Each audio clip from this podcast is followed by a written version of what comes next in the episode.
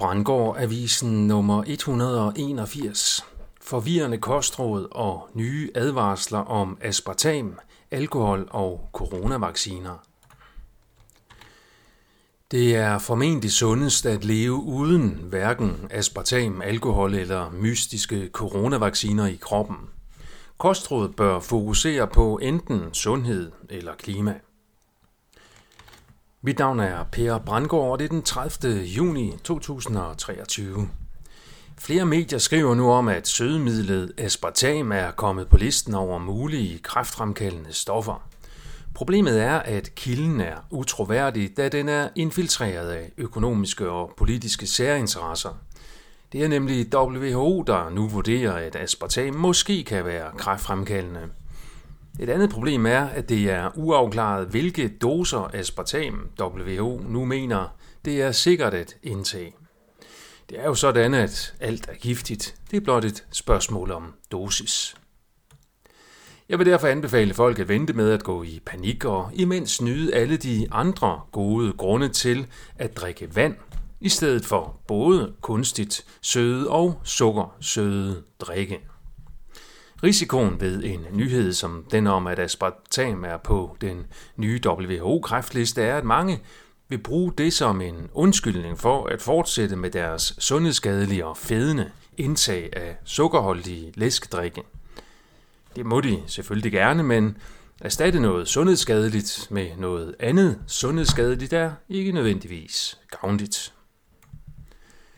Folketingsmedlem for Liberal Alliance, Steffen Larsen, mener ifølge DR, at klima og sundhed bør skilles ad i kostrådet. Han kritiserer således de nye officielle nordiske kost- og næringsstofanbefalinger, der netop er baseret på en fusion af ernærings- og klimahensyn.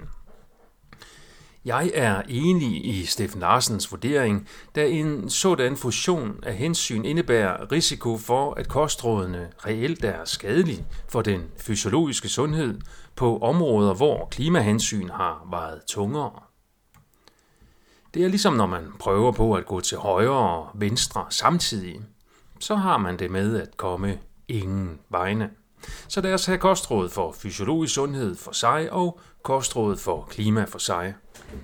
Det perspektiv grunder også i den store usikkerhed om evidensgrundlaget for kostens indvirkning på klimaet, der videre grunder i usikkerheden om CO2-udledningens indvirkning på klimaforandringer. Det videnskabelige grundlag for fysiologiske kostråd er derimod langt mere sikkert efter min vurdering. Mediet The Daily Skeptic har udgivet en artikel, der påstår, at en stor andel af Pfizer-vaccinepartier i EU var placebo. Det er en gruppe af fem tyske forskere, der er nået frem til den konklusion, blandt andet professor i organisk kemi ved Ruhr Universitet Bochum, Gerald Dyker, og professor i analytisk kemi ved Leipzig Universitet, Jörg Matysik.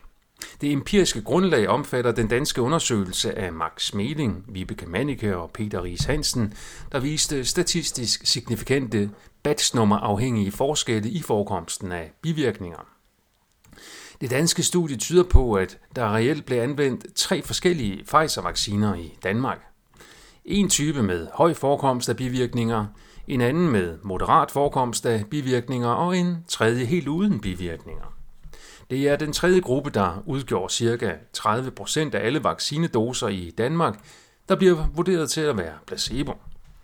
Vaccinepartierne eller batches med moderat hyppige bivirkninger udgjorde mere end 60% af alle vaccinedoser i Danmark. Det betyder, at færre end 10% af vaccinedoserne har været fra de partier med den hyppigste forekomst af bivirkninger. Det er fortsat uklart, hvad der præcist har været af forskelle i indhold i de tre typer injektionsvæsker, der alle er blevet solgt som den samme vaccine mod covid-19 fra Pfizer-BioNTech. Irland bliver det første land i EU, der indfører skræmmebudskaber på alkohol, som vi kender dem fra cigaretpakker. Det skriver Ekstrabladet, der samtidig fortæller, at kræftens bekæmpelse ikke ved, hvad de mener om det. Sundhedsstyrelsen anerkender dog, at der, og jeg citerer, kan ses en sammenhæng mellem moderat forbrug af alkohol og leversygdom og kræft. Citat slut. Det er netop en advarsel, som, og jeg citerer, øger risiko for leversygdom og kræft, citat slut, der nu vil blive indført krav om på alle alkoholprodukter i Irland. Det samme vil formentlig først ske i Danmark, hvis det bliver et EU-krav.